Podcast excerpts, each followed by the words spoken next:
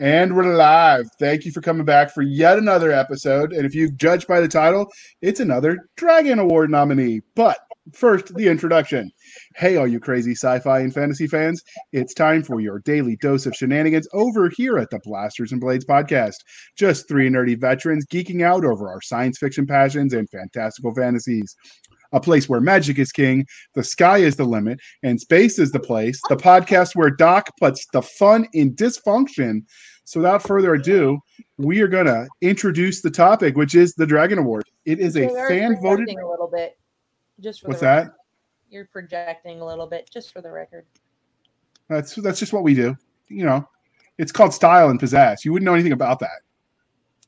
I have more pizzazz in my big toe. Maybe, maybe. But uh, the Dragon Awards are fan voted award that recognizes outstanding achievement in science fiction and fantasy literature, comics, gaming, and filmed entertainment, which are given out annually at the Dragon Convention in Atlanta, Georgia. The award has been going strong since 2016, and uh, it is a for of fans by fans for fans award. So anybody can vote. No memberships required, no fees, just an email address. Uh, there are currently 15 categories up for uh, consideration. Some of them more important than others. Doc, all 15, go. You're on the spot. Okay, fine. I can do this. Best science fiction novel, best fantasy, including paranormal, because fantasy is the best. Best young adult and slash middle grade novel, best military science fiction or fantasy novel, another another wonderful category. Best alternate history novel, best media tie-in novel, best horror novel, best comic book, best graphic novel because they are different, despite what JR the illiterate thinks. science fiction or fantasy TV series, best science fiction or fantasy movie, best science fiction or fantasy PC slash console game. So that would include like my wonderful Switch. JR doesn't game, so he doesn't count on this one. Best fantasy, best science fiction or fantasy mobile game, best science fiction or fantasy board game. Dragon Alchem uh, Flamecraft. That's the best board game. Best science fiction or fantasy miniatures collectible card or game card or role playing game. CJR, I even was able to annotate the list for you. Hey, uh, Doc, I used to be a gamer until I took an arrow to the knee. JR, your pathetic hit, um, mating skills are not role playing games. Oh, dang it. Now they tell me, Jeff, your your parents are counselors. You were supposed to warn me about this stuff. All right, some friend he was. All right, so uh, Terry, can you uh, introduce yourself to the to the audience? You are obviously one of the nominees, and if they're looking at the screen, they can see that you wrote with uh, Jeff J.N. Chaney, but they might not know who you are. Hi, uh, well, yeah, I'm Terry Maggert. I've written, I, I had written for a few years before Jeff and I uh, sort of came into each other's orbits. Uh, we were brought together by a mutual friend. Um, I had written 12 or 15 novels and some short pieces, and I've been with Variant Publications now for four and a half years. Um, and things are obviously going incredibly well. I'm originally from Florida, and I currently live near Nashville. Um, and thus far, this has absolutely been the best year that I've had in nine years as a published author. That is a good thing that it's your best year. So, who introduced you? Faust? Was it Faust that introduced you? we had Jeff and I got we, a, a, mutual friend of ours named Jen Long, who's a dental hygienist from Sisters, Oregon, actually read Jeff's books, liked him, loved his books. Read mine, said you kind of write like him, and a phone call later, I'll let Jeff tell the rest of it. But it was a real brief sort of process. Um, but Jen Long is the catalyst for this entire partnership. Cool. Well, shout out to Jen because this is an awesome story. All right, Jeff. Not to uh, to be outdone, can you introduce yourself to our listening and viewing audience? Yeah, my name's J.N. Chaney. Um, I've been writing now professionally for about eight years. Uh, published in 2014, the same year I got out of the Air Force, and uh, you know, I've been writing since I was 15. Uh, went to school for it, uh, joined the Air Force, got a master's in it, and then finally, you know, decided to stop slacking off and actually pursue it professionally. Um, started variant publications a few years later. Um, started recruiting other writers to work with, mostly uh, because people wanted more content in the uh, the shared universe I was building. And now, of course, most of what we do is um, you know outside of that. We barely ever put out any new Renegade Star stuff, although we do have one series coming out soon. Terry and I met. I think he was the first co-writer I brought on. Uh, I actually went looking for uh, talented, underappreciated authors who you know, were really good, but just hadn't had that break yet. And so I contacted a few readers of mine who I knew uh, read, you know, basically like a book a day. And Jennifer Long was one of those people. And she sent me four names. I went and I looked, I looked all of them up and I read the first few chapters of each of their books. One person had only written one book. Terry had written several and I like Terry's writing the best. It seemed the most compatible with my own, and I reached out to him and said I wanted to uh, try working on a project together under a pen name at the time. So we started working on that together. We had some success with it. Eventually, I brought him over to work on the Messenger series, and we've been working together ever since. Which I love the Messenger series, just for the record. And um, my mm. son last summer went to camp with somebody who his mom went and bought him like the first four or five because it was the first time she'd ever heard of a character having the same name as her son. And her, her son was like, I don't like my name. It's weird. Loved it. Total switch in the kid's mindset. Even though he was a little young for reading the books, he absolutely loved it because his name was cool now. Oh, that's cool. So, Jeff, I'm going to put you on the spot. All right. Do you have a favorite Terry? A favorite Terry? There are yeah, several, you, and you work with a couple. I do. I do work with a couple. I will say, yes, I do have a favorite Terry uh, named Terry McGinnis. You guys know who Terry McGinnis is? no. No, but it should be Maggert. Just saying. No, no. See, I can't pick a writer because that would be playing favorites. So I'm going to say Terry McGinnis, uh, who those uh, from my generation and background will recognize as uh, Batman from Batman Beyond. Oh yes, I forgot that that was his oh. last name. Yeah, I did love Batman Beyond. It's it's a great one. I wish they do more with that character. Oh, same here. And uh, my second favorite Terry would probably be Terry uh, from my first series, the Variant Saga, the main character. poor Maggert. He he didn't make the cut. Oh, he didn't make the cut. You know, he didn't make the cut. Uh, but you know, I can't I can't say uh, openly like you know who who my favorite is out of the people I know personally because that would be playing favorites, and I don't want to hurt anyone's feelings. Okay. Okay. Mixon's right, definitely Josh. nicer than me. He's a pleasant guy he's a he's a peach to be around. I'll say that. You're a peach to be around, so I don't go dissing yourself either, dear. I was just talking to Chris Kennedy today because we had a book come out today, um, Fangs Out, which is the third in the Uplink Squadron series, and I was talking to him about Terry, and I said. Uh, you know, Terry could, uh, he's got the charisma. He could pull off being a game show host. He could. he, he very much could. And the, the only reason I think that is because the only reason I think that's because I was recently watching this uh, this YouTuber with my wife, and uh, they go back and watch like you know old game shows that only lasted like a season or whatever. They make fun of them, and the host for that show they interviewed him, and I mean he's the spitting image of Terry. It's crazy. You're gonna have to send us that link off off record. Oh yeah, for sure. I mean, I was I we were both because my you know my wife and I we uh we love Terry and we often talk about how he has like this bright smile. He lights up a room. You know. Yeah. Definitely game show host material right there. It is very hard not to smile at Terry, and he uses it to his advantage. It's very adorable. Yeah. If you just said that I light up a room, that means, according to what I know about serial killers, I'm good. I'm as good as dead. this is this is true. So, But uh, but you could be my favorite too, uh, Maggert, if you just killed me a few times in literature. I want to be the Joe Buckley of my generation. All right, Doc. Before I go too far afield, next question is yours. Don't worry, you've earned your reason to be killed, Jr. So I hope so. Obviously, we're talking about the 2022 nominee list.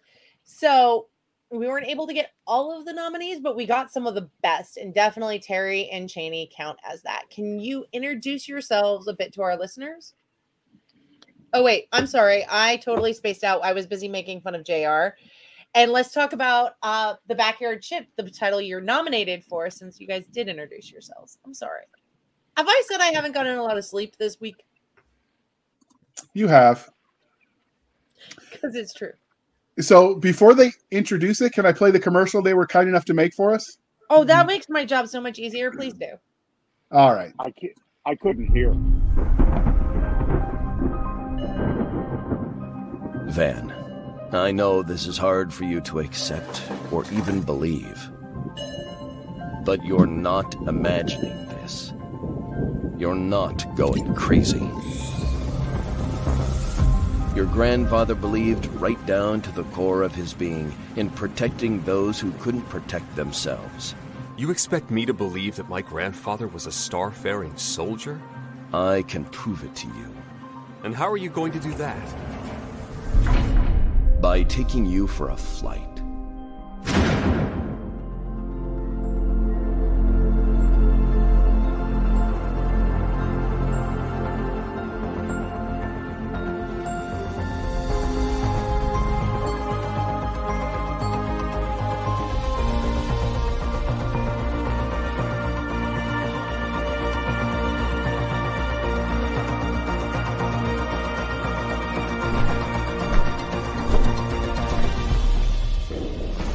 Whenever you're ready, Van.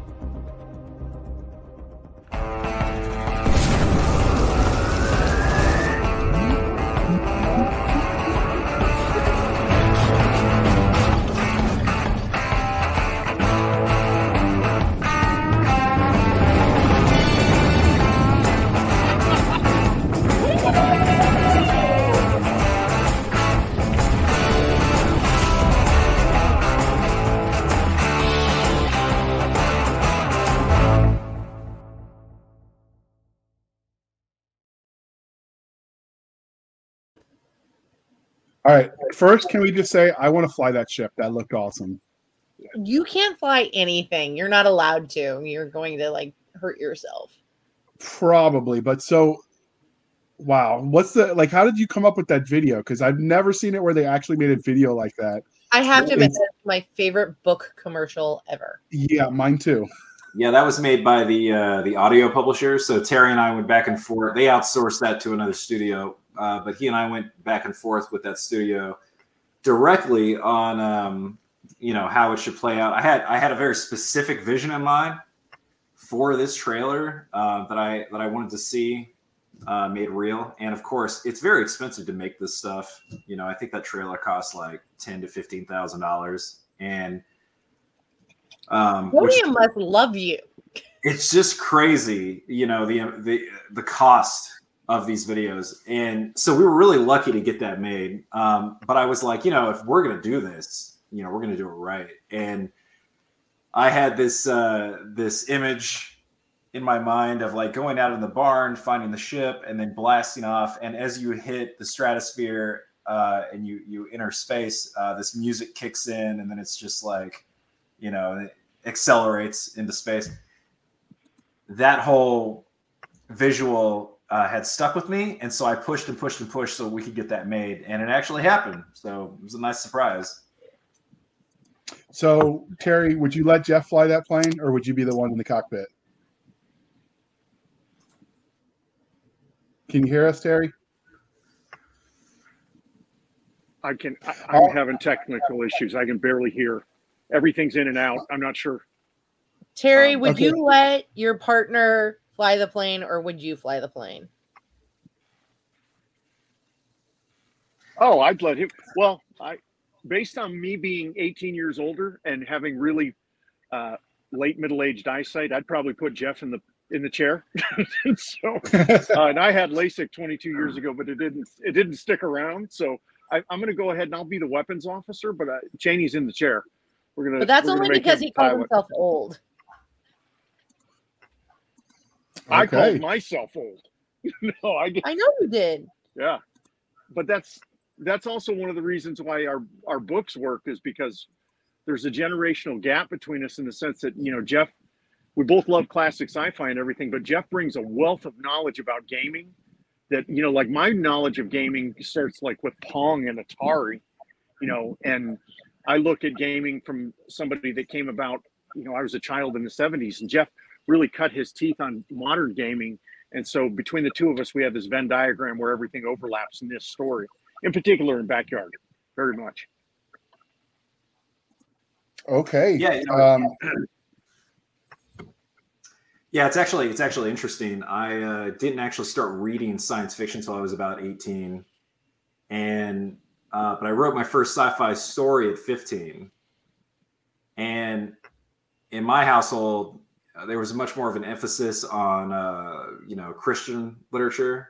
So I read like Pilgrim's Progress, The Lion, the Witch, and the Wardrobe, stuff like that. Um, but man, when I and I, I didn't really enjoy reading. Um, I enjoyed writing, but I didn't enjoy reading. And when I found uh, sci-fi, a friend let me borrow uh, the first Halo book. I think it was. Oh man, I was. God, you were so young. Yeah, and I was I was really hooked after that because he said if you like this book, because I know you like the Halo video game, uh, you should go read Ender's Game, and that was sort of like my first foray into sci-fi from a literary perspective. But before that, I played a lot of sci-fi video games and uh, and RPGs, like old JRPGs from the PlayStation, Super Nintendo era. So Xenogears, um, Lunar, games like that, Final Fantasy, and they sort of fused in like fantasy and sci-fi tropes. Um, you know, but that's that's sort of more my background, and of course, like Star Trek, Star Wars, you know, TV shows and movies, different things but uh, I think I approached this career early on a little bit differently than you know most other sci-fi writers who were reading Heinlein and Asimov when they were kids. I didn't really have access to that stuff. So when Terry and I talk about the messenger, I'm like, oh, you know, mecha Japanese anime like um, Gundam and you know Big O and stuff like that. And then he comes into it from you know books and series from the 1950s and 60s and the same thing with backyard starship. It's like you know there's uh flight of the navigator old movies like that from the 80s um, and of course both of us our first our first story we ever wrote independently obviously of each other and i think 15 years apart were was a was a story like backyard where the character finds a spaceship nearby near their house uh, I think mine was uh, was the first story I wrote when I was 15. It was about me and my friends discovering a spaceship. So you know, coming into it from different generations and even like just entirely different entertainment mediums, and yet discovering all of this crossover, uh, you know, story wise, I think that combination, that marriage of ideas was pretty essential in developing not just Backyard Starship, but the Messenger, Starcaster, everything that we've done together so far. And most of what I do, uh, you know, independently of Terry, in fact, uh, draws a lot of inspiration and influence from multiple kinds of mediums, not just books. Okay, so that's that's, that's the same for me too because of our Jeff mentioned Gundam, and I didn't like. I knew a little bit about Gundam, but one thing I said, I I brought Jet Jaguar and Ultraman were sort of my inspiration. So I was already, you know, I was 25 years in in the past with my origin material, and I had no idea. And then Jeff showed me Gundam, and I was tangentially aware of it, but I thought, oh amazing. wow, this is where it's it's where it went. And then i you know i discovered gurren lagann and things like that. And i was like oh okay this is how big it is and how roamy the universe is. And it's just it's worked out really well. Yeah. What were you going to say jr i was going to ask you what the uh, the sales pitch or the elevator pitch for this series would be. If someone hasn't read it yet and they say i want to give this a shot before i vote what what would you sell them as the pitch for this this book relatable guy from the Midwest, um, somebody you'd probably know in real life if it isn't you, um, inherits a piece of property from his grandfather to discover that his grandfather had uh, bigger secrets than he let on, and that all the stories that he was told as a child from his grandfather are actually all true.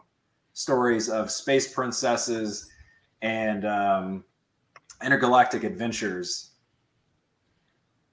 So, is this set in the modern timeline, or is this in the future enough where everyone knows about we're in space? This is present day, so okay. picture it happening like right now. Okay. So, do you cover the origin of how he his grandfather got the spaceship? Obviously, no spoilers, but do you yeah, explain we, that? We actually do. We have a uh, we have a duology, I guess you call it, of short stories um, called Backyard Starship Origins. Uh, two short stories that follow the uh, they tell the origin of his grandfather's adventures and how he became a peacemaker, which is what um, is what we call that job title in this universe of uh, sort of an, a, galactic cop, as it were, or um, you know, a, a peacemaker. Okay. The um is this series like is this going to be a long going series? Is this one that you've got a defined scope for? What are what can readers expect? We currently have a plan for 25 novels and um, several short stories that will tell various origins for different characters. I think right now we've got four short stories written uh, two of which are released officially on Amazon together, and two more to come soon. Um, we've also got sh- the short stories narrated. So the first two, which are about his grandfather, are narrated by Ray Porter. Those are available on our website, variantscifiaudio.com. Uh, and uh, you know, I, I, believe at least one or both of the other short stories are already on that website, some of which are free. And uh, yeah, I mean, we just we have we have big plans for this universe, um, but the main series itself, you can expect twenty five books. Wow. Okay, ambitious. So we will link to the uh, the short story collection and obviously book one um, in the show notes. So if this intrigues you, dear listener, uh, gotta, you can either. I gotta go ask: Did you originally set out to twenty five books, or is it just you went? It could go, and then people loved it so much. You're like, okay, like let's actually figure out what we're going and where we're doing it. So anytime that I, I work on a new series, this applies to every co-writer I work with, and uh, including my own solo stuff. Um, we have a larger. We, we start with one arc and for some authors, that's three books. For others, like Terry, they think more long term, so it's like six to nine books. And um, and then we have a longer potential story that we develop ahead of time. So with this series in particular, going into it, I knew it would do well. I didn't expect it to do this well, but I assumed we would at least do 15 books. And so Terry and I worked out a plan uh, for at least 15 with the potential of going to 25. And once the first book came out and we saw how hungry people were for content, how, how much they liked and connected with this character and the story, we decided to go ahead with the 25 novels and uh, mapped out uh, the general plot ahead of time. I did the same thing with Renegade Star.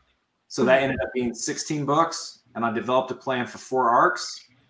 Um, and that ended up working out pretty well. So ever since then, that's that's how I map series out. It's like I had the first six books, that first Search for Earth arc, which you know the three of us have talked about on a on a different show, and then once that you know once the first couple books came out, I saw that people were really interested in the story and that they were hoping for more. I was like, okay, now I can take this to the the full scope that I had originally hoped for and planned for as a as a potential you know. But if people didn't connect with it then i could have cut it short to just six books.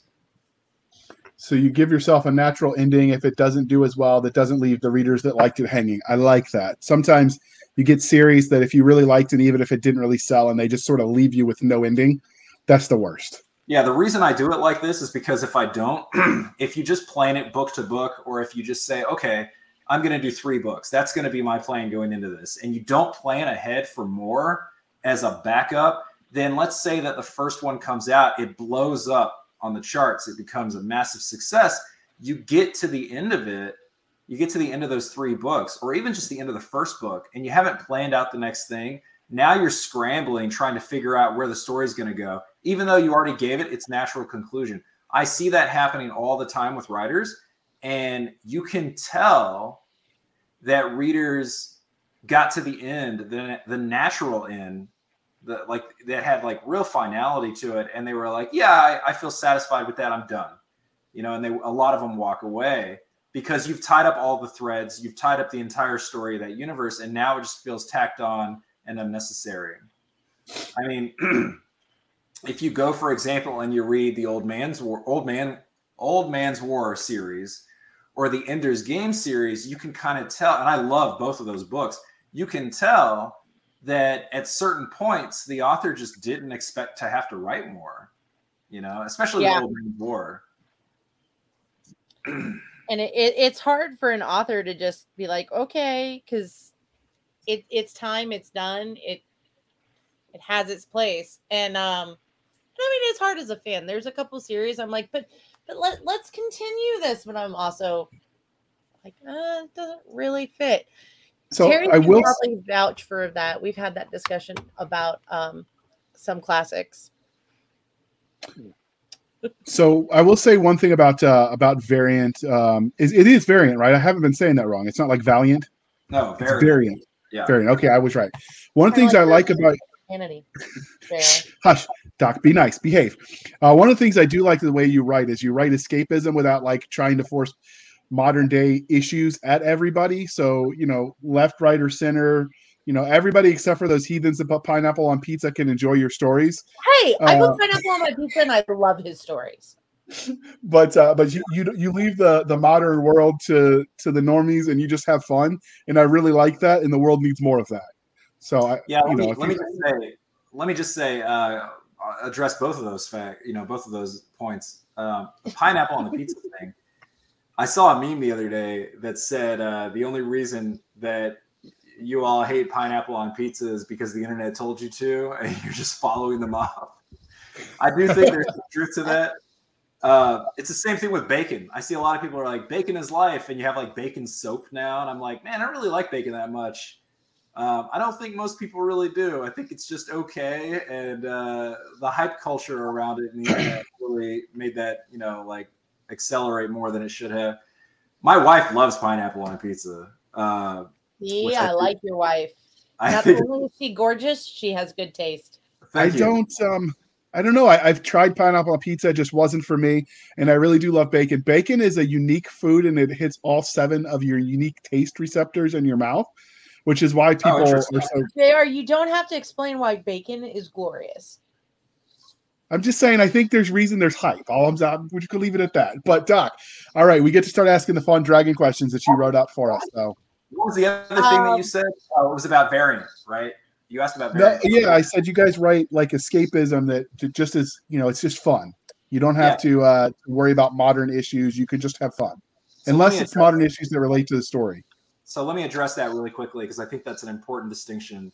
Um, when I got into this business and uh, and I decided to be a writer professionally, one of the things that um, yeah, this is before the divisive, like the hyper divisive politics that we've experienced in the last, you know, six to twelve years or whatever. You know, just back when I was in my early twenties, I uh, I decided that when I became a writer, I would not insert my own beliefs and political leanings into my writing. And then after I became, you know, after I got published and you know I started putting books out, I uh, I started working with other writers, and I would always ask them like, you know, I really strive to be apolitical, and I don't care what you what politics you have. I don't care if you're right leaning or left leaning or a centrist or non political at all just like you know keep it so that anyone can read this and enjoy it the whole philosophy behind that is that no matter who you are, what your background is, we all live very stressful lives. We all live busy lives, and at the end of the day, you know, we're we're here to write escapism for anybody. You know, if you like science fiction, you know, whether you are a far left liberal or a far right conservative or somewhere in between, and you just want to read about, you know, people in space having fun and going on adventures, like that's what we're here for.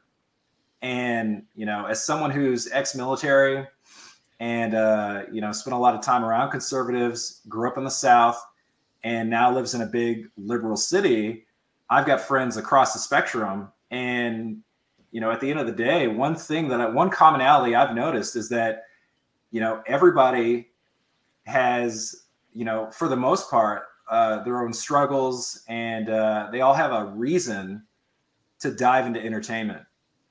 And when you make something like entertainment divisive and preachy and political, that's the fastest way to lose people. So that's just something I've always tried to avoid. So Terry, is that was that your philosophy too? I, you know, do you normally tone that down on your own writing as well, or did you have to adjust I, to write with Jeff? No, I no, I didn't have to. Also, the other thing, we Jeff and I had a we had a really good conversation about the characters that we write. Like, I'll be real candid. I Magnum PI is my favorite TV show, and it's very difficult not to like Thomas Sullivan Magnum because he, me personally, he embodies the qualities that I want to put in my characters because I admire those qualities: loyalty, friendship, honor, things like that. Now, when you take him and like Jeff has strengths and I have strengths. And one of my tools that I bring with my kit is humorous dialogue. And there's a lot to be said for humor in science fiction. Uh, it, it is very often lacking. And and there's nothing funnier than somebody being uh, like a, a, Connecticut Yankee in King Arthur's court, set kind of that man out of time trope. And like one of our most popular characters is a four armed blue quasi simian who hates wearing pants and loves cheese. And she loves complaining all the time. And her hilarity wouldn't be possible if I did some kind of a strident trope with her. And I think that liking these characters that you can admire makes it easier for me to write characters who are, I don't know if they're apolitical because they certainly take a stand in the sense that they're honorable um, and they're good friends. So uh, they certainly embody things that I have enjoyed or looked up to my entire life. And um, I don't think that that's going to change. And our success certainly seems to reflect that we've struck a note with a, a broad audience. Uh, I would concur. All right, Doc, you get to move us right along. We're going to pretend you didn't fall asleep, and you I get to ask the next question. Asleep. I mean, so, that's what you want us to think, right? You know what? Be nice to me because after in next month, when I've slept, it's going to be on like Donkey Kong for you, and you're going to wonder what happened. Possibly, possibly. All right, I'll be nice. So, what was your first reaction in hearing that you guys were nominated, and how will uh, your friends and family keep you grounded in case you get may, a swole head? May I address this before Jeff says anything? Because this is a cultural issue. okay. okay. This goes back. So I, I'm I have a family and children, and Jeff texted me at 3:38 a.m. my time to let me know. And I was, uh, I'll let Jeff talk about how exciting everything was, but we part of the reason our partnership works is because neither of us necessarily have a concept of time even though he's out in vegas and i'm near nashville and we have two hours difference but i got notified by jeff at 3.30 i looked at the timestamp 3.38 a.m was when the information dropped Okay. So sleep. Who needs sleep? Terry Correct. obviously doesn't. Terry's a fiend, man. That guy gets like four or five hours of sleep a night. I, know, I know. I've seen him at cons, and it's exhausting. there's de- there's definitely something uh, messed up in his head. I don't I don't. Really I know, but you know he's great the way he is. So how did? So you found out? Did you scream? Did you wake up your child? Well, I don't have a child. No, no. Uh, when Terry told when when Terry got the message, did he scream? oh no, uh, no, I didn't. I didn't. I didn't yell. I only yell during the daytime. That's a little tradition. Uh, but no, Jeff, I and I actually haven't had a conversation with Jeff yet about. We've been so busy, I haven't gotten to talk to have a. We talk every other day, and but we haven't had a conversation about how he felt initially. So this is news to me. So how did you react when you got the message, Jeff? Oh, me? Um. Well, I was I, honestly pretty surprised because uh, we actually submitted Backyard for uh, best sci-fi book, not best military sci-fi book. So I don't know how that happened. Um, you know, either Your people, fans went astray. Yeah, I guess it, it was either that or uh, or somebody behind the scenes decided we fit better in that category. I don't So know. I do know because having talked with some of the people who uh, do some of the categorizing, what they what they will do sometimes is if fans kind of scatter around because you know they didn't get the memo that you're pushing it for best sci-fi, Mhm. um, they may nominate it more in one category. So what they'll do is they'll go, okay, well, it got kind of nominated in two, but the majority of it got nominated in this category. So let's move everything here Oh, gotcha. just so that because and and why does dragon con do this because the dragon con team understands that fandom is like hurting adhd hyperactive cats Mhm. Okay. That makes sense. Um, I could definitely appreciate that. I assumed something like that was happening uh, because when I pushed it, like I said, we pushed it for the other one, but it makes sense. Uh, your So- fans just didn't get the memo yeah.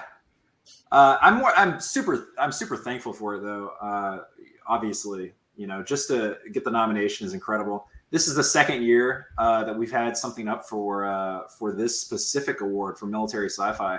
Last year was Sentence to War, so to have it two years in a row is incredible. Hopefully, we'll win this time, but there there is some stiff competition, even more so than last year. So we'll have to keep our fingers crossed. We are against you know guys like David Weber. Um, oh, I forget the other. Uh, there's like two I, I other. know weber weber wins very well Yeah. So when you're up against these guys that have been doing this for decades and they have that name recognition, it is very difficult. Not to mention the fact that they are published by billion dollar companies with a lot of, mo- you know, obviously a lot of reach and money behind them. Uh, but we're trying our best and we're trying to get the word out. And, uh, you know, I think we stand a decent chance. If we can win, I am gonna I'm gonna buy myself a steak dinner. A very expensive steak dinner. Uh, Terry, you can have uh, whatever your wife lets you have. I I do all the cooking, so so it's Well, down to well, me. th- uh, well, that's at least encouraging for you. So, what do you think this uh, nominated? Well, you've been nominated before. Terry, is this your first nomination? It's my first. Yeah. Okay. So, what does this mean to you uh, as an author to be nominated like this? I mean, it's confirmation. Well, first of all, from a cultural standpoint, Dragon Con is to me because I know this might sound silly, but you know, Anne McCaffrey. I, if if Anne McCaffrey's books don't exist, we're not having this conversation because it made she made me want to be a writer, and she more or less, I don't know, transported me from Thank the age you. of six on. You know, so so Anne McCaffrey, dragons, been a theme of my life for 45 years or 47 years and then dragon con is you know the the people's convention in the sense that it celebrates so many things like i i go to dragon con because i want to see things i haven't seen before like i'm like wow cos i'm judging a cosplay thing this year and stuff like that so this is the fans talking back to us which means everything to me because jeff and i have a real powerful sense of uh, fan service in that we you know i consider myself absolutely dipped and lucky to do what I do for a living. I love this. I mean, I love it. I burn for it. I want it. And I used to be a roofer, so believe me, I know what it's like to to work hard. I know what this is like to feel this kind of success, and this is the pinnacle, the absolute pinnacle for me. Yeah, I've done the roofing thing too. It sucks, especially in the hot heat of the South. I Would not recommend zero stars. That's how I paid for college. So I, I feel you, sir. This definitely, the writer's game definitely beats Okay. climbing on those roofs. So, Um, have you guys ever attended the Dragon Con? Only once last year. I won't be there this year, but Terry will be. Okay. So, what wait, is wait. it? Uh, Can I say Go ahead, this one because this is really cool? So Terry is going to be our judge for Page to Stage, and he's in the open, which is probably a really good thing. But Chaney has somebody cosplaying one of his characters in our invitational division. Yeah, oh, that's right. I just had to point that out because I'm really That is psyched awesome. about both.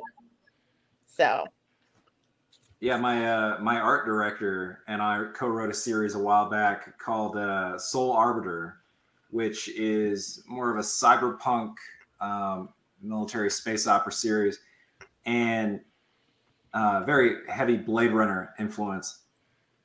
Uh, so I was I was a bit surprised when that one came up as a potential uh, cosplay, but you know the artist uh, who was also the writer was over the moon thrilled about it. So he was able to design some really cool costumes based on the books.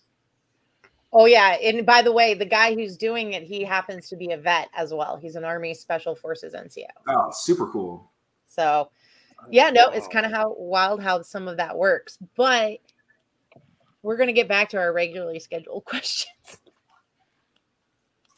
so, So, go ahead, Doc. what are you guys most excited about with the convention? Obviously, uh Chaney's just gonna say what he was he's missing out on the most. Well, I think for What both do of us, it's definitely. I mean, I don't want to speak for Terry, but presumably the award. I mean, that's uh, it's unexpected for me, uh, especially twice in twice in a row. Um, but yeah, you don't really get because we're independently published. You don't really get nominated that that often for these you know types of awards. I think we were we've gotten a couple Audie Award nominations, um, but in terms of just the book itself, uh, this is the second time, and uh, I've only ever been nominated at the Dragons. So when it happens, it's rare, but it's very exciting. Okay. What about you, Terry? This is confirmation that we're telling great stories. The the award. The, I want to be at the. I love Dragon Con. I love everything about it. It was almost sensory overload the first time I went, but the peak will be the awards this year for the simple fact that I think it confirms that Jeff and I work hard and listen to people and try and tell the absolute best story that we can. And we're bringing about five decades of sci-fi and fantasy passion to this narrative. And I, I checked this morning, Backyard Starship, the series has 37,000 reviews. And my if God. you'd have told me a few years ago that I would write something and Jeff and that the two of us would collaborate to create something that was that popular, I, I would have thought it was a fever dream. And now we get to be up against people that I professionally admire and and have and their books are on my shelf. So it's absolutely the award is the the highlight for me. So, Yeah. what panels, since you are attending, Terry, what panels are you most excited to participate in? I can tell you the first one. Uh, first of all, I love they're all really good, but I'm on the Pern panel this year, and for me, who's been an Anne McCaffrey fan since I was in second grade, this is just it's it's surreal. I mean, it's just surreal to get to sit and talk about something that is arguably one of the long-standing relationships in my life is with Anne's work. So that the Pern panel for me is the one that I'm I'm looking forward to them all because they're all curated so beautifully. But that one is in a weird way the culmination of my fandom as an adult. So, uh, Jeff, since you're not going to be there, so this is hypothetical for you, but if you were able to go, is there any kind of topic you'd like to sit on uh, a panel as a guest for? Oh man, yeah, definitely. Um, just to be able to talk about the future of the publishing industry would be nice. Um, the future of sci-fi specifically. Uh, yeah, I mean, I think maybe sci-fi young adult. I uh, I have a lot to say about that. But yeah, I mean, I just I would I would feel really honored to be able to sit and just talk about the genre itself, um, and where I think it's going to go in the future.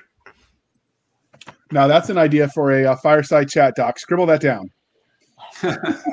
um, Jr. You need to read your ASL better. All right, That's okay. Ask the next question before I cry into my blanket. Um, you'll survive. Don't worry, Jr. One day you too can be an author. Sorry, wait, what? Oh, Uh, ouch, that hurt. So, what do you think of um the categories? Do you think they should expand the categories? Where do you see see them adding in? Jr. has his own opinion. It's wrong. Uh, space opera category. I Okay. Um, yeah, I mean, can you can you list off the uh, this uh, the book categories real quick for me? So for the book can't- categories, You got sci-fi is- novel, fantasy novel, YA slash middle grades, military, SF, or fantasy novel, alternate history novel, media tie-in novel, horror novel, graphic novel, comic book. I really think we should have a anthology series. Yeah, that would be good. Um, I think best short form fiction would be good. So like a short Yes. story. Um, I just think it would be easier to to campaign for an entire anthology than one short story. But that could be because I don't always get all the short stories read. yeah, I mean, about once a year or so, there's there's always like one self like just published on its own individual short story that really takes off and does surprisingly well with people. Um, so maybe there's not enough to justify an entire category, but I do think an anthology or even a short story, some kind of category that caters to that, like short fiction, would be really interesting. Space opera. Uh, when you guys interviewed me last year with Brazee, I said this. Um, I, I really think we need a distinction for space opera uh, right next to military sci-fi, but I don't see it happening anytime soon because I think that they view like I I think that the the Dragon Awards views the general sci-fi category as maybe that, but I mean then you also have like techno thrillers and you know Well, I modern think some of it is so much space opera happens to be military, like Terry Mixon's and stuff like that. So Right, it's definitely space opera or Honor Harrington, very space opera, but there is such a strong mill SF emphasis. Right. I think that um, I think that is largely true. However, Backyard Starship isn't really that military. I mean, it is somewhat military sci-fi, but it's not. I think it would classify better as space opera. Uh, same thing with like Renegade Star, you know, um, various series like that, the Fifth Column, Soul Arbiter. But there is some crossover, so I can see why they haven't done it. And I don't really expect them to ever get to that point. I do think they need a lit RPG category. Um, oh, every lit RPG person who's ever heard it is now voting for you just because you said that. I, would, I would love to see that. I think lit RPG. I've written some lit RPG. We actually have a series called Kings League. Uh, book four comes out in a couple of weeks. Well, but I keep telling everybody Jay Boyce should be considered the mother of lit RPG. Aleron Kong might have something to say about that. Um, that's his problem. yeah. Um, but I, I, she's done a tremendous job of making people honestly care about lit RPG. oh yeah. if Well, that there's a makes couple any of- sense. There's a couple of people like that who have really gone a long way to progress that genre, including um, Dakota Krout and Oh, yeah. uh, you know several more. Uh, Shirtaloon is now a big name in that, although he's writing more progression fantasy. Anyway, not to not to derail this conversation too much, but yeah, lit RPG, 100%. It's unique enough. I think it needs its own category. Well, it does have its own co- cat, uh, code according to the uh, Library of Congress. now. There you go. nice. So I would say I might know a few things about it. I've been Go ahead, held Terry. captive. There's I, I was going to say one of the things about lit rpg is i mean if you you have to give it some credit because it's actually a 40 year old genre in the sense that joel rosenberg's guardians of the flame back in the mid 80s really kicked it off. Like for me when i talk about origin points for that genre and i love lit rpg um, you know d&d i cut my teeth playing d&d and from 80 on and one of the things that like when jeff introduced me to modern lit rpg i was like oh i've seen this before and it was called Joel Rosenberg, and it was the Guardians of the Flame, and I loved it. Um, and I think that there's certainly enough history there that it should have some kind of recognition of its own. So, in addition to the short fiction, which I advocate for every year because I love short stories, that's where I started reading the Reader's Digest synopsises of stories that were basically just short stories as a kid. I also think they something to recognize the cover art because oh my goodness, the cover art that's coming out these days keeps getting better and better. I, I think the quality of the book art. I mean, they, those artists deserve some credit too. Oh yeah, for sure. Um, Absolutely. The, yeah, and and I know this isn't part of the question. Um, there is one thing that I, I think I might change about the voting procedure. Mm. If, if you guys are interested, um, Sure. Just as a casual observation, I don't think most people who vote have read all of the things you know up for vote, even even one thing in some of the categories. So they just randomly select stuff, which might skew the voting so it might be better in the future. I mean, I don't know how much control Cisca has over this, but None. it might be better to just give an option to just not vote on a certain category. I actually had categories I didn't vote in because I hadn't read any of them, so I just didn't click any button. So you can already do that. Yeah, yeah. See, I, I think I didn't know that. I think that making that more obvious in the voting might actually, uh, you know, help things along because when I send this to people, they send me they send me back the the ballot sheet and they're like, I haven't read anything but yours. I'm like, oh my god. Fair, fair. Uh, that would be more just a messaging rather than a functionality thing. Yeah, so obviously, go ahead. No, I was gonna say I think that's probably what it is.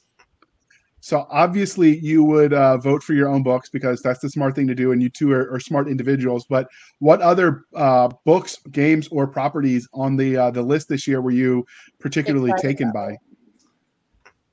Oh man, let me look up the ballot. I have two. I have two of them. Okay, Terry. Two, two of them that are really easy. Number one, Dune, easy peasy. Dune. Okay. Denis Villeneuve, uh, his his version, and I'm a and I'm a Jodorowsky snob a little bit. You know, like I that's my history goes to. Um, I really was transported by. I thought thought it was absolute, absolutely superb visual. Gave me everything that I wanted from the story. And the other thing is, I'm a defender of the uh, for the and one of the reasons why the I know it's I know what the expanse is, but the concept of of blending hard sci-fi with a, political thriller and, and, making it there's not a lot of hand wavium. And you've got um, you've got a lot of people that feel very three-dimensional to me there. And also i re i can't act but i appreciate they cast great actors right down the line even in small roles on that show. And i just remember watching it and thinking okay this is attention to detail that everybody else could learn from. So those two for me absolutely jump out Okay. What about you, Chaney? Have you uh, had a chance to scan the list real quick? Yeah, I would say Immortal X Men is uh, pretty good. It's coming off the back of uh, House of X and Sword of X and all that stuff. Really good X Men run by Grant Morrison. And uh, I think that's who wrote it. Uh, I could be wrong. I'm pretty sure it's Grant Morrison, but very, very good. Uh, really rebooted, well, not rebooted, but reimagined a lot of the X Men lore and modernized it with uh, Krakoa, the island of Krakoa, and anything like that. I don't know how many how many people that listen to this uh, actually read X Men, but it's gotten pretty good. Uh, Saga by Brian K. Vaughan. For those who don't know who that is, Brian K. Vaughan is the guy who wrote um, Y: The Last Man, an exceptional graphic novel uh, about the last man on Earth, and uh, and his monkey Ampersand, who uh, is also a male uh, the two of them are the last two males of any species left alive on the planet. Uh, so it's just a planet full of women and female animals. Uh, very cool story, but that's what propelled him to fame. And now he's got Saga, which is a sci-fi space opera series uh, that starts off as like a Romeo and Juliet story between uh, two aliens, uh, man and a woman of different species. One is a prisoner, and one is a um, a guard in this prison and they fall in love. The girl gets pregnant and they go on the run. And the baby basically almost becomes like a space Jesus type figure. But uh, both sides are after them. Very cool story. Uh, my wife read it. She cried. Um, very cool. I highly recommend that. As for uh, best TV show, I mean, Strange New Worlds is really good. It really brings us back to old school Star Trek finally. I was not a fan of Picard, was not a fan of Discovery, but I really like Strange New Worlds. Um, Pike is a great captain. The actor that plays him is really spot on. The Boys is fantastic. Stranger Things still pretty good. Uh, probably the best season since season one. Um, you know, best science fiction movie. Dune by far wins that. I don't think anyone else stands a chance. If Spider Man wins, it's just nostalgia. I mean, it's a really good movie, but it's just Dune is, is for me the best thing this year. Uh, science fiction and fantasy video games, uh, Elden Ring probably takes that. You know, that's like a critical darling right now. And then, um, yeah, I think that's probably the, yeah, that's probably everything I feel comfortable personally with stating my opinion on. okay, that's fair. That's fair. And so, Terry, since you did mention Dune, um, we got peer pressured by um, Kevin J. Anderson to doing our next book review as of Dune. So we're going to rope you into that because reasons. you just volunteered yourself. But uh, all right. So if you guys uh, are so lucky as to win this award this year, what are your plans to celebrate your success?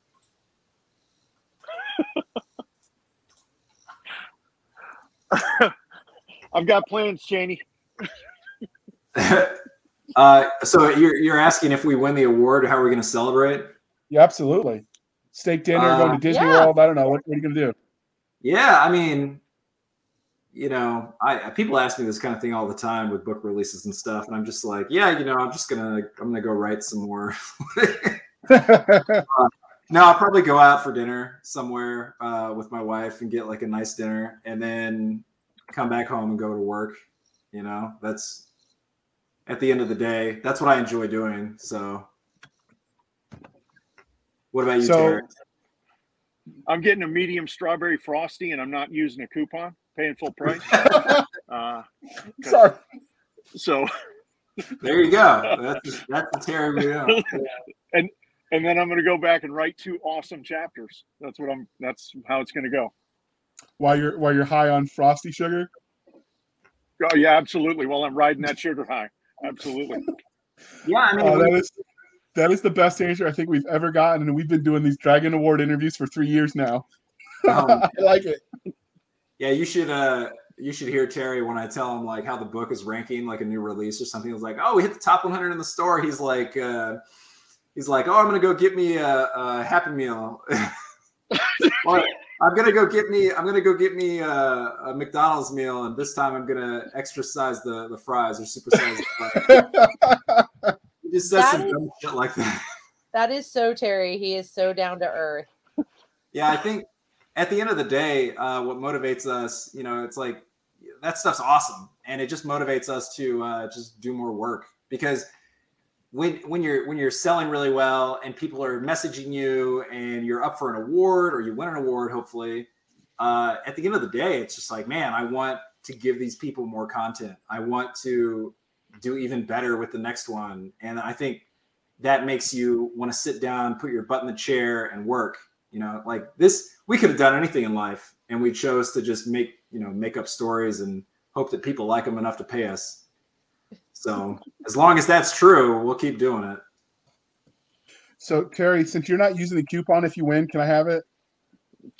Uh, actually, I I'd love to do that, but I can't because my birthday is Monday, and uh, I've got plans for that coupon, just not for the award. So if I yeah.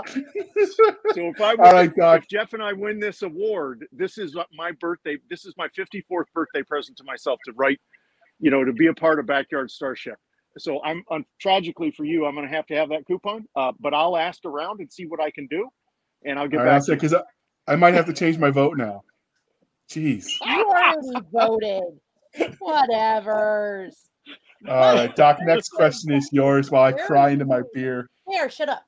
Where are you going to put the award? Right behind my uh, right behind my desk on the bookshelf. We don't get two. well, actually, you have to arm wrestle him on stage to see who gets to take the award oh. home. No, I, there can be I, only one. Where he's going by default, he gets to keep it. I confirmed that you uh, you both get one because Jason Anspach won one year, and he's uh, he's another co-writer. So I was like, "Oh, if we win, do we both get one?" And he was like, "Oh yeah, they'll mail it to you know whoever's not there or whatever." And I was like, "Oh, that's good." Yes, but Terry gets it first. Terry gets it first. He gets to go on stage and uh, congratulate himself. So I'm very excited. no, I got to. I wrote my speech on the back of a CVS receipt, so it's. Um, oh, that's gonna be a long one. no, I know if we win this, I know where it's going. I've got a signed Michael Whelan and a signed Boris Vallejo uh, print, and it's going to go right in between the two. Oh, I'm jealous of that Whelan. That's pretty cool. It's that gorgeous, awesome. man. Yeah. That is awesome. Are you going to thank the little people in your speech? No, just the small. That wasn't just... leading at all. you got to do one of those faux Academy Award speeches until they get the hook thing and pull you off stage. Wait, do they do that, Doc? We do it at the masquerade and the page to stage. It's stormtroopers at the masquerade and a Deadpool at the stage to stage. Nice. Okay. Okay. Nice. So uh, we've uh, we've been at this for a little bit, and I know Chaney has some obligations because apparently a real life is a thing. I don't know what that's about, Terry, but one day we'll figure it out. So, uh, Chaney, can you tell listeners how they and viewers how they could find you um, on the Wild Wild Interwebs? And as usual, it will be in the show notes. Yeah, uh, you can join our ever growing group, J.N. Chaney's Renegade Readers. We have 13,000 members now in there, and um, it is is a very active group with a lot of awesome sci-fi readers from all walks of life. Um, one of the uh, you know one of the few uh, you know non-toxic communities, uh, places to discuss stuff on social media, and uh, you can, that's probably the best place to interact with us. Terry is in there every day talking to people. You can also find me specifically on jnchaney.com. You can sign up for the newsletter and then reply or email me directly. Uh, if you want, you can, uh, you know, email me at jnchaney at jnchaney.com. I respond to every email I get, unless you're a uh, unless you're a douche, then I don't. Um, but you know, if you, if you just email me, if you have questions and stuff, I'll email you right back. Um, and yeah, so those are the three ways. All right. What about you, Terry? How can listeners find you on the wild, wild internet? Sure. Come join us at uh, on J.N. Chaney's Renegade Readers. That's like I'm in there as as Jeff mentioned every day. I love talking to everybody. Uh, I'm terrymaggert.com and um, and you can email me at terry at terrymaggert.com because like Jeff, I believe in I love having conversations about fandom because, uh, you know, this is my fifth decade here, sixth decade here, and I love so many different things. So uh, I try to respond to everything. And uh, to quote my grandfather, never make it hard for people to find you. So terrymaggert.com. Uh, it's awesome advice, and we follow it ourselves. So you could find us on Twitter at twitter.com backslash SF underscore fantasy underscore show, Sierra Foxtrot underscore fantasy underscore show. You can email the show at blasters and blades podcast at gmail.com. Again, blasters and blades podcast at gmail.com. All hate mail will go to Cisca at blasters and blades podcast.com. Uh, you can join us on Facebook where all the shenanigans happen. At, well, I mean, you know, you're used to it. People at DragonCon call you all kinds of names. They do. Normally so you can Lord and Master. No, I'm kidding. Well, we'll just move on from there before the delusion sets. Uh, you can find us on Facebook where all the shenanigans happen at facebook.com backslash groups backslash blasters and blades podcast. Again, backslash groups backslash blasters and blades podcast. You can find our website at anchor.fm backslash blasters tech and tech blades. Again, anchor.fm backslash blasters dash and dash blades, where for as little as 99 cents a month, you can help keep the lights on. Uh, coming soon to a website near you, we also own the domain blasters and blades podcast.com. Uh, Doc was kind enough to purchase it for the show. So whenever she sleeps again after Dragon Con, so you know maybe January, she'll uh, she'll get to trying to make that website happen for us, and we appreciate that. Um, and you can also support the show more directly at buymeacoffee.com backslash author JR Handley. Again, buymeacoffee.com backslash author JR Handley. Be sure to put in the comment section that it is for the podcast, and I will keep my co host, Doc Cisca and Nick Garber, uh, duly caffeinated. They will drink until their liver explodes. Wait, does it go to the liver when it's caffeine? I don't know. I'm not a doctor. Anyway, bring us home, Doc. Thank you for spending we, we broke your brain. time with us. Do not forget to vote for Nick Garber. The...